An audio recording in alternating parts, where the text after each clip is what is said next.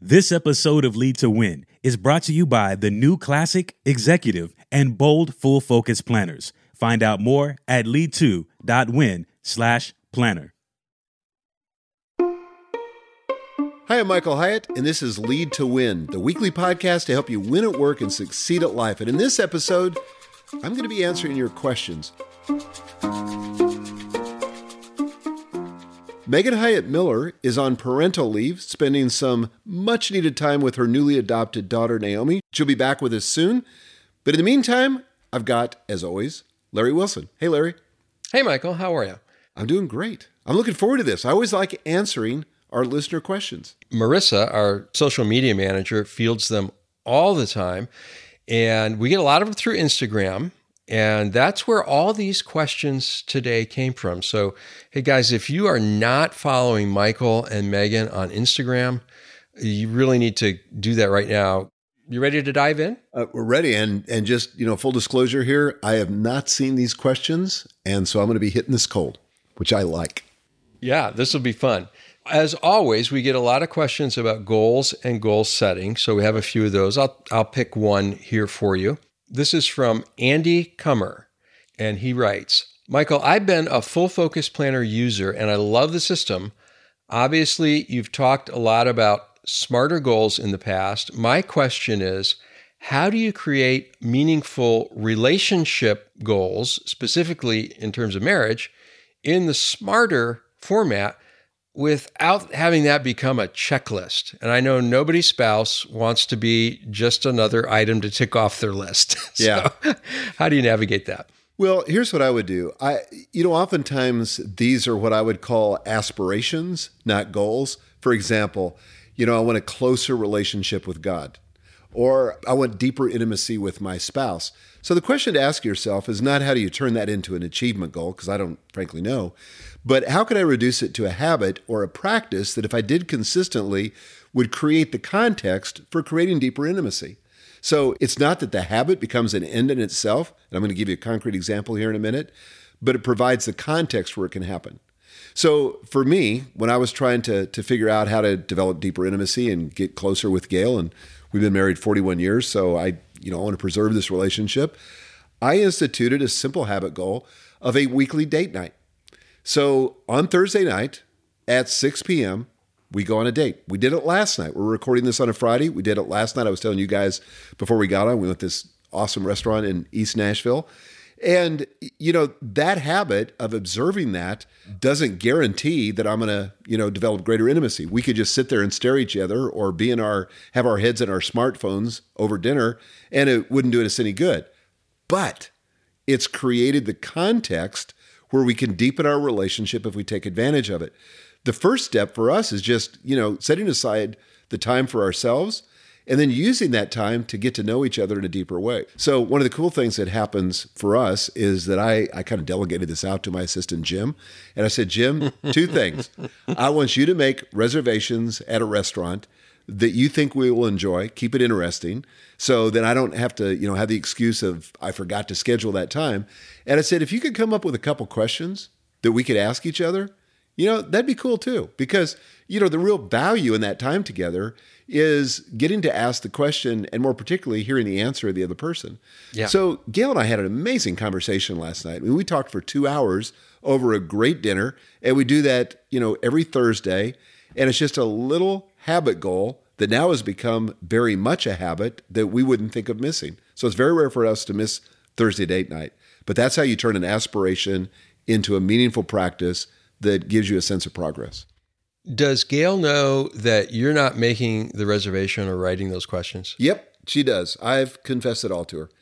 And I, I remember the first time um, I had an anniversary dinner with her, not a date night dinner, but an anniversary dinner. So it was like even more special. You know, like we dressed up, we went to a restaurant that was more expensive. It was a bigger deal. Jim came up with a list of ten anniversary questions for us to talk through. And so I went through these questions. I mean, some of them made Gail tear up. She was like moved emotionally. And and I felt at the end of it, she said, honey, those, those questions were amazing. She said, I, I really appreciate you taking the time to ask me these questions. So then I felt a little guilty. So then I had to confess. I said, well, actually, Jim came up with that list. And she said, well, I know that. So, like, you know, she figures, like, that kind of stuff. I've delegated to Jim. I still get points for it. So the fact that I delegated it is good. Andy, here's something to take away from that is that your spouse may not mind being an item on your to-do list as long as you check it off. If you get it accomplished, paying attention and building the relationship, the system for getting there doesn't matter so much. Well, and I think it's like any kind of practice that becomes a habit. It can be mindless and we can leave our heart out of it. And I mean, I don't care if it's going to church or if it's spending time with your kids or spending time with your spouse. You know, you can set up the practice, but you got to bring your heart to it. Well, our next question comes from Jordan Brittley. And Jordan, I hope I'm saying your last name properly. And she asked this, how do you set a goal for your business revenue? What steps do you then mentally take to adjust it and hit it? Now, she voices this concern. She wants to stay focused on revenue goals, but she says, I don't want a revenue goal to run my life. So the first thing I would do is I would look at the revenue that you did for the prior year. So you got to have a baseline, and now you're going to want to make an improvement, right? And so we recommend in the SMARTER system, the R stands for risky. You want your goal to be in the discomfort zone. Uh, it can't be something that's a slam dunk. It has to be something that forces innovation. And I would say you've got to an- answer the question, why is it important? Because you don't just want revenue growth for growth's sake. Uh, there's got to be a reason behind it. So this is where we talk about fleshing out the goal and identifying your key motivations. Why is that important? Why is that revenue growth important? You know, maybe it's going to be because it's going to enable you to fund some other new initiative that's critically important. Or maybe it's going to allow you to implement a benefit for your employees that you know would be meaningful to them. Maybe it's going to enable you to retain them by implementing the benefit. You can like peel the onion on this and go a lot of different levels deep in terms of asking why is it important? But I think that is important. I'll never forget that I was at a conference one time with Amy Porterfield, and we had both come off a very, very big year. And um, she said, well, when is enough enough? I mean, why is continued revenue growth important to you? And it was a great question. And I said, I'm going to tell you why it's important to me. It's important to me to continue to grow as a person. And when I'm growing my company, it's going to require a different version of me to sh- show up this next year than was in place this last year. So that's one of the reasons I like growth. Just one reason among many, but identify your why. That's the key. Well, let's move to the subject of leadership, which we're all about here on Lead to Win, and we've got a few questions on leadership. This one is from Sprout Marketing on Instagram, and they write, I'd love to know how you transition as a leader as your company scales. At the beginning, you interact with everyone, and you know a lot about each individual. But as you scale and as you add remote employees, it becomes more difficult. How do you keep a personal connection as those one-on-one interactions become less frequent? Yeah. Well, I think you got to realize, you know, you got to face the fact that it's not going to be possible. There's only so much of you that can go around. I mean, we're facing this in our company now. We have forty people, and there are some times when I'll bump into somebody that I haven't seen for a while, and I kind of have to jog my memory to remember their name. And that's just normal. What is important is that you segment who needs access to you and who you're going to know, who you have to know more intimately. So for me, I make myself available to the executive team in a way that I don't make myself available to every employee in the company. I mean, that's just natural. If you want to get, you know, spiritual about it, if you look at Jesus, he gave more time of his time to the to the disciples, and even within the twelve disciples, there were three that he spent more time with than the other, you know, uh, nine. Couldn't do the math there for a second, but the other nine. And so um, so I think this is important to realize, and it's okay, but I just think you need to be deliberate and intentional about it. So who needs the most access to you? Why do they need access to you? And how are you going to spend your time with them? So we do this kind of with our natural meeting rhythm. So I, I spend time one-on-one with my direct reports every week. I spend time with the executive team every other week. I spend time with the leadership team, which is a little bit broader than the executive team, every other week, and then with all the employees every month. So those are regular formal times. That doesn't count, you know, bumping into people at the office, but that's regular formal time. So I would just recommend being intentional about it. another question on leadership, this one from Tom Tonkin.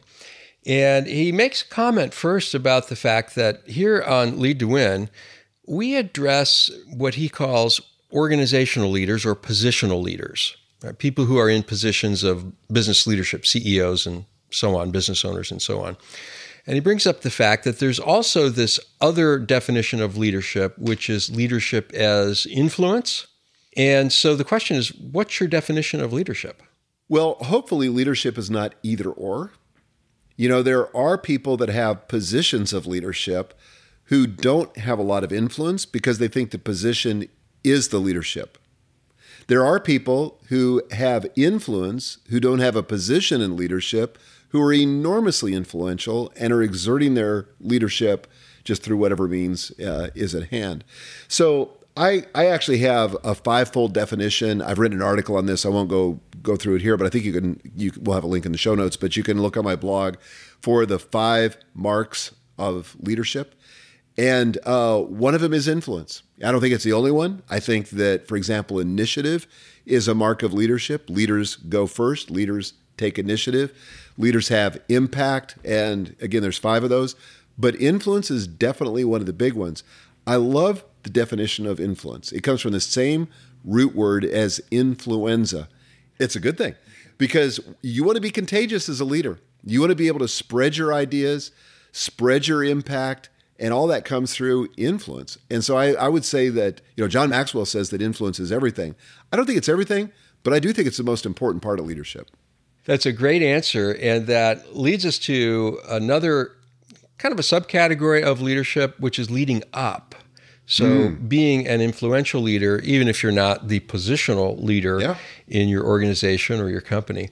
And this one is from Katie Eckleman, and she says, I'm a lower level employee, but I have a few ideas on goal strategy for my company, thanks to listening to your podcast. So, well, we're reaching someone. Awesome. Yeah, that's good. What is the best way to approach this topic with upper management? You know, one of the things that we've talked about on a prior episode, and I can't remember which one, so we can get a, a link in the show notes, but it's basically the idea of how to sell your boss. And the best way to sell anyone on anything, but especially your boss, is to ask yourself the question, what's in it for them? So how can I sell this in a way that helps them get more of what they want? So in other words, if you're trying to sell a goal-setting methodology, you've got to explain to them how doing this is going to help them accomplish their goals and get the results they want. Nobody cares about what you're interested in. I mean, I hate to say it, as much as they care about what they're interested in. So if you can frame it in terms of that, you can make the sale. Heather Button has another question about leading up. What happens when H R isn't leading effectively? Now, she uses H R, human resources, as an example. I think we could probably substitute any department or function in a company. What do you do when this area of the company really isn't functioning as it should be? Now, do you think she's talking about in the context of somebody who's presiding over or leading that area of the company that's not functioning? Or is she talking I, I, about I don't think peer? That's what she's saying, but you could you could split the question and direct it on two fronts. Okay, so let me just talk about, let's just say that it's a peer. Like, let's say that that you're running some division or some department of your company, and you really need H R to step up in a big way because maybe you've got some hiring aspirations and they're just not helping you. So what do you do with that? Well, here's what I wouldn't do. I wouldn't go complain to my boss. I would go have a sit-down, face-to-face, adult conversation with that person first. That's how I would want to be treated. You know, I would. I don't want somebody going and tattling to my boss. I'd appreciate if they would do me the honor of coming directly to me and speaking face-to-face and telling me where I'm not hitting the mark. Because I think most people want to do a better job. They want to know that they're meeting the needs of the people that they're in the organization to serve. And if H R is not meeting your needs, tell them. You know, tell them what your expectations are. See if they can, and just and just ask them the question, do you think this is something you could do? Now, if you have a disagreement, or they say, you know what, that's not something we do. Well, I, I need that from you. Well, that's not something we do. Okay, now I can go have a conversation with my boss because now we've got a disagreement. Now we need to have somebody help us get aligned because they have one set of expectations, I have another. But don't jump to that until you've had an opportunity to see if the person could self-correct. Now, if the person is working for you, in other words, they're running a department of your division, let's say, or they're running a division within your company, and they're just not measuring up to your expectations, then you have to ask yourself the question, what is it about your leadership that's leading to that result? So in other words, maybe I've not made clear my expectations to that department head or that division head, and I need to start there. Do we have a misalignment of expectations because I've not been explicit in what I expect? Maybe I've not put into place performance criteria. Maybe I've got the wrong person in place. But the key thing is you've got to confront it. If you've got a performance issue, if somebody's not meeting your expectations, you've got to give them the opportunity to course correct, and you've got to bring it to their attention. They can't read your mind. We've said that a thousand times in the show. They can't read your mind. You've got to be explicit. Hey everyone, it's Nick Jaworski, and I'm the producer for Lead to Win, and I've got two quick things that I want to cover with you. The first thing is, I'm the producer of Lead to Win, and my job is to make this show as useful as possible for you, the listener, and I don't know if you remember, but all of the questions on today's episode came directly from Instagram. So if you want the chance to have your question answered by Michael or Megan, then you need to go to Instagram and follow Michael, that's at Michael Hyatt, and Megan, that's at Megan Hyatt Miller. So at Michael Hyatt and at Megan Hyatt Miller. Now, sometimes they'll answer questions just in real time on Instagram, and other times we save the questions so that we can share it with everybody here on the podcast. So make sure you're following them on Instagram so that you can help us make the best show possible. Also, we have another podcast. You may have already heard about it, but I'm telling you again that if you're not subscribed, you need to go. It's called Focus on This. It's hosted by Courtney Baker and Blake Stratton. It's like a morning drive time show, uh, but it's about productivity. People talking about their planners and their big three and how they're productive. So go to Apple Podcasts, to Spotify, to Stitcher, wherever you listen to podcasts, and subscribe to Focus on This because we promise that it will get you loving Mondays again. Okay, let's get back to more of your questions. You recently launched a book, Your World Class Assistant, which is about yes. hiring and leveraging an executive assistant. And Chad Ingels has a question about assistance and delegation. He says, I've followed you for a long time, even back when you were a one-man show. And sitting here doing this podcast with Nick, our producer, and with the various people that I know are involved in this, it's hard to believe you did this as a one-man show. Man, I, I can't believe it either. I mean, I was crazy. I, by the way, if I had to do it all over again, I would have gotten to this place faster because it would have freed me up to do the other things that generated income. Let's get to Chad's question. As your brand grew, what specific tasks did you delegate to virtual and in-person assistants? Okay, so I have followed the advice of Dawson Trotman, whom I've quoted here many times, but I want to quote it again because it's very appropriate for this question. Never do anything that others can or will do when there's so much of importance to be done that others cannot or will not do.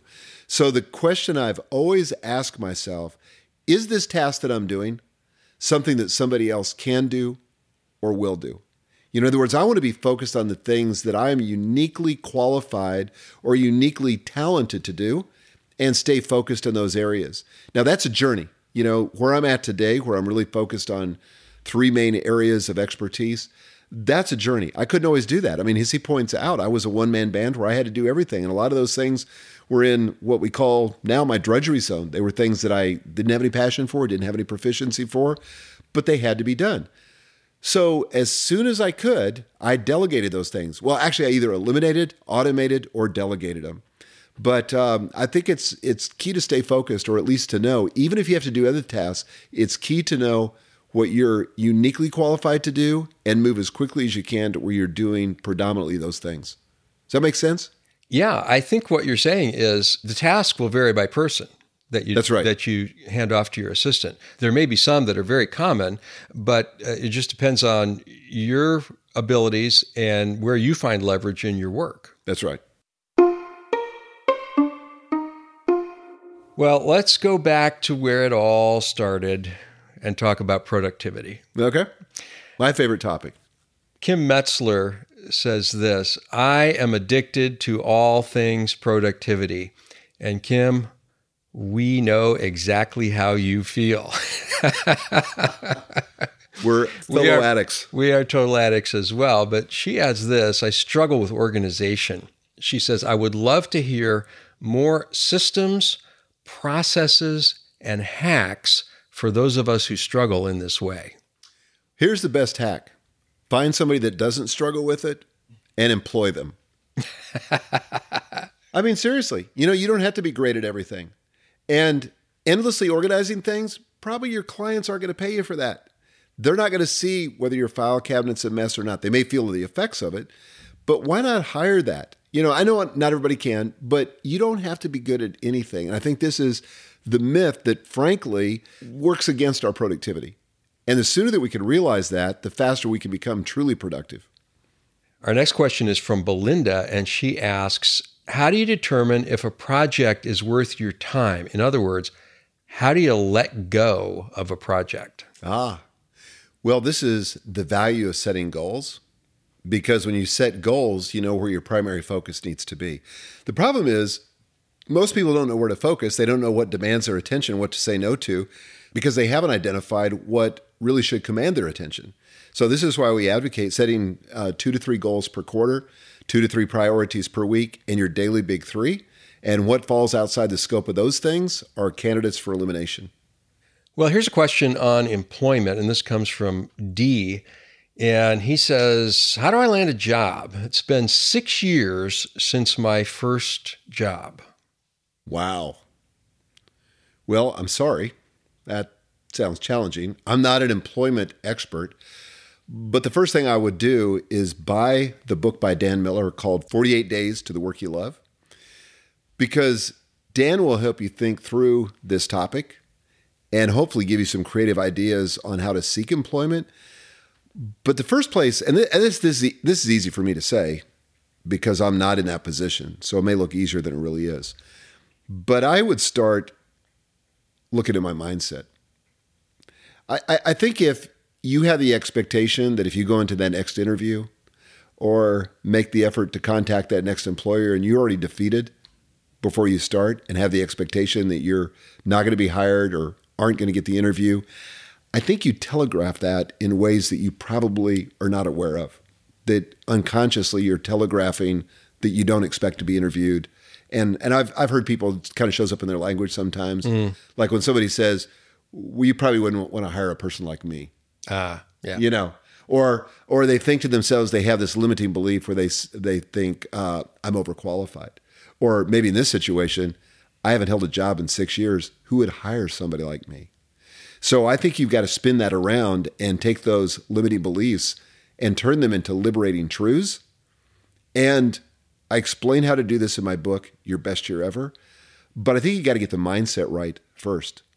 And then I would I, I would say, and this is just getting random advice, but I would approach it almost like I'd approach sales. And one of the things I know about sales is that fundamentally it's a numbers game. In other words, if I get enough in front of enough prospects, I'm going to make the sale eventually. You know, even if somebody just randomly says yes when maybe they should say no, if I get enough in front of enough people, I'm going to get the sale. So I would do everything I could to get my resume, to get in front of people, you know, network with your friends, all of that. But again, I'd start with Dan Miller's book. Now, this question comes from Greg Brown, and he says, how do you balance your focus on the controllables and the uncontrollables? And what he's getting at there is the things you can control, which is what you do, and the results, which you can't often control. Yeah, well, I try to focus on what I can control. So, for example, to kind of go back to that previous example of making sales calls in an employment context, mm-hmm. I can't control whether an employer says yes or no, but I can control how many resumes I send out. I can control how many networking functions I attend, how I show up for an interview. You know, I can take control of my mindset. I can take control of my appearance. You know, again, take control of what you take control over. And there is a sense in which we have to, you know, leave the results with God and focus on what we can control. I don't I don't disagree with that philosophy. The problem is we usually have more control than we think, right? So if I don't make the phone calls, if I don't get out of bed in the morning, you know, I can't blame that on God because the results don't happen. Is there a sense in which the results, though, have to inform what you're doing? The, the results, if you're consistently getting good results, that must tell you that something's working, or if you're not getting good results, then you go back and adjust what you're doing. So the results, you have to pay some attention there. Totally. They do matter. Like if I was in a sales situation and I was consistently getting no's, I would have to ask the question, you know, is, is it a matter of my lack of persuasion? Maybe the product's not quite right. Maybe the fit's not quite right. So absolutely, I would be taking in the feedback uh, or the input that I was getting after every one of those calls and and adjusting. You know, what is it that's keeping me from making the sale? You might even ask the person who's saying no. You know, hmm. what is it that uh, kept me from getting this job? Wow. Uh, that's a risky question. Well, I, I'll give you a concrete example. When I was trying to sell my first book, I had twenty-nine publishers in a row send me a rejection letter. Wow. And most of them didn't, didn't give me a lot of information, but a few did. And so I asked them specifically, what is it that made you say no? And that gave me hugely helpful data. Now, it took me twenty-nine times before I got a yes, mm-hmm. but it was totally worth it. And each time I learned, and that helped me progress and incrementally improve the proposal till I finally got the yes. Well, let's go for our last question to Kevin Gomez. And Kevin says, I'm currently in a growth plan for leadership, and I feel I'm outlearning my supervisors and leaders in regard to leadership and managing people. What do you recommend I do? Uh, congratulations, you're normal. I mean, I think anybody that's committed to personal development is going to feel that. I mean, honestly, I mean, Larry, I'll ask you this. Don't you often feel like, I mean, not in your current situation, but you often feel like, you know, I'm working for somebody that doesn't know as much about this as I know? I have often in the past really felt that. Frankly, not since I took this job, but give me time. Yeah. Joel, your boss, watch out. No, I mean, I've, I've felt that way so many times, and that's just normal. And I think you have to have the humility to realize that they probably know some things that maybe you're not giving them credit for, or maybe know some things that you haven't seen yet, but it doesn't matter. You know, they're in a position of authority. You know, they're they're worthy of your respect regardless of whether you know more. But I mean, the truth is, we all know lots of smart people that aren't very successful at life because knowledge doesn't always correlate with success. So what really does correlate with success is, can you take that knowledge and translate it into behavior that leads to results? Because results, if you can translate it into results, that's going to get you promoted, and eventually those people that you think now are knuckleheads, they may be working for you, or you may be in a position to let them go. And that has happened to me in the past. Well, thank you, Michael, for answering these questions. And I, and I feel like these episodes are really uh, like the Talmud. I mean, you have you have the, you have the law, you have the body of knowledge that we teach. So we have our books and we have the podcast and the things that we put out in the world, but this is a chance to give some commentary on that in real-life situations that people wonder about. So hmm. I think it's very helpful for our listeners. I know I gain from every time that we do this. So thanks for your input today. Thank you, Larry, and thank you guys for listening to us. Until next time, lead to win.